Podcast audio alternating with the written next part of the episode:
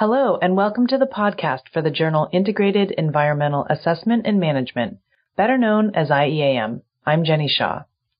The July 2015 issue of IEAM contains an article that uses life cycle assessment to evaluate the environmental benefits of reuse. That's reuse as in one of the three R's in the mantra reduce, reuse, recycle. The article is part of a special series that resulted from a SETAC Life Cycle Assessment Symposium held in Rome, Italy. Co-author Valentina Castellani is with us today to discuss the study. Valentina is a researcher at the University of Milan, Italy.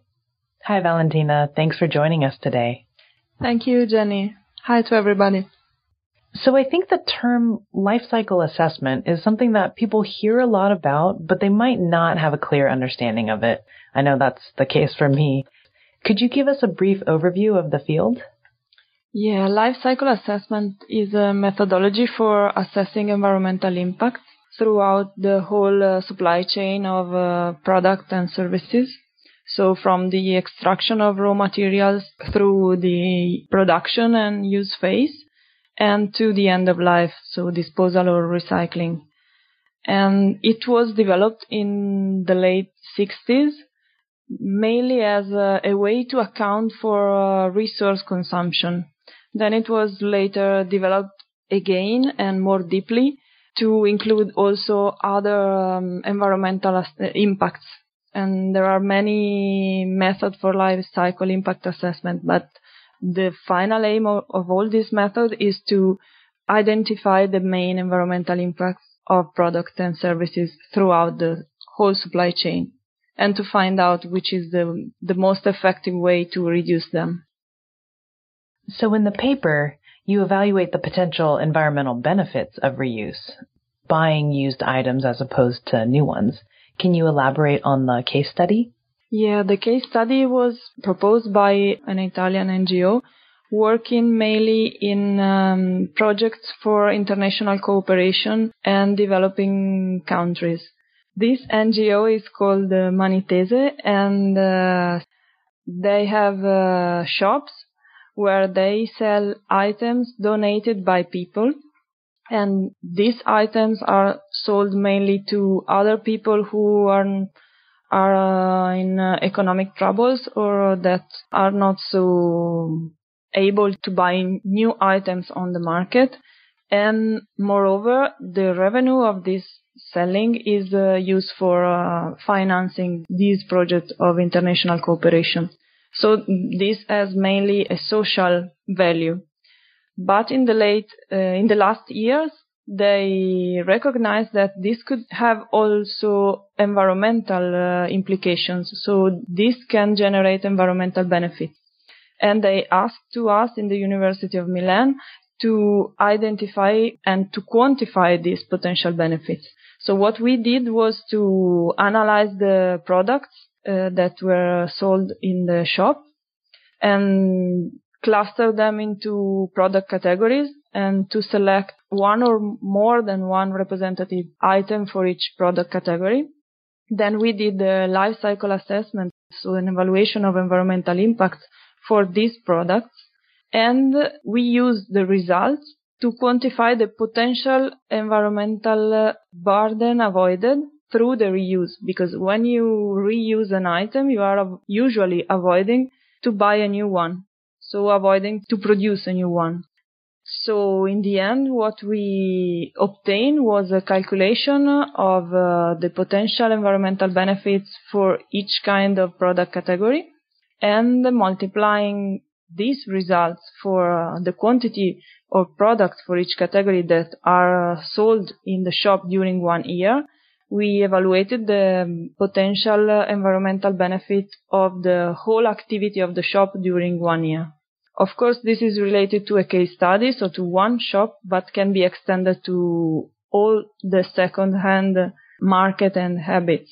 And this can have a relevant implication for uh, a sector of the market that is growing so much in during the last years because people are more interested in reuse and are more environmentally conscious and so on.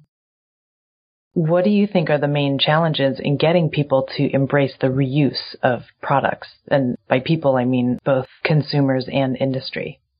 Well, actually, if we think about consumers, I think that small items are already reused in larger quantities because uh, you can have these uh, vintage shops or uh, there's more interest in uh, vintage clothes or vintage glasses or something like this. Whereas for big pieces, the interest is different because uh, in these cases, they are bought by people who had a real need to avoid buying a new one, which could be more expensive. So I think it refers to different kind of consumers. But as a general comment, I think that consumers are becoming more and more um, environmentally conscious and they are more likely to buy second-hand products. And this is testified also by the enlarging of the second-hand product market or also on the web, for example.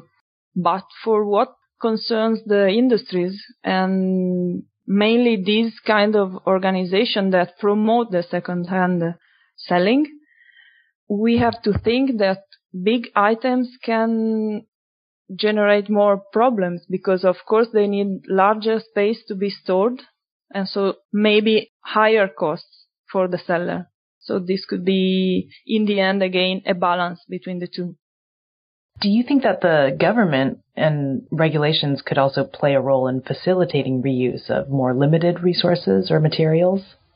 Well, they can play a role, but sometimes the current regulation, which is uh, very good and very detailed, the regulation about waste, for example, can sometimes prevent the development of these kind of initiatives because the regulation is very strict about who can handle a waste. And this is good because it has the aim of uh, preventing uh, wrong management of waste. But in the end, it ends up with the fact that if you are not a waste operator and if, if you try to reuse the item after they are, for example, uh, delivered to a, a waste platform, they are considered waste, so you cannot reuse it anymore just for a matter of regulation. So I think this could be one problem in the future that needs to be solved. I'm wondering though, with more analyses like yours, if these types of analyses will have some effect towards changing the regulation to be more reuse friendly. Well, I hope and I think so because at the end of the project that I mentioned, we presented the result in a public workshop where also local uh, administrators, local uh, politicians were there and they were very impressed by the results and they were thinking about how to enlarge this market and how to promote the reuse through the avoidance of waste. So through these kind of initiatives. So I think there's room for discussion and there's room for uh, improvement and for finding solutions to this. Great. Thank you so much, Valentina, for joining us today and chatting about your work. Thank you. It was really a pleasure to talk with you. You've been listening to Valentina Castellani discuss her article, Beyond the Throwaway Society, a life cycle based assessment of the environmental benefit of reuse. Access the article in the July 2015 issue of IEAM. Just go to setacjournals.org. I'm Jenny Shaw, and thank you for listening to the IEAM podcast.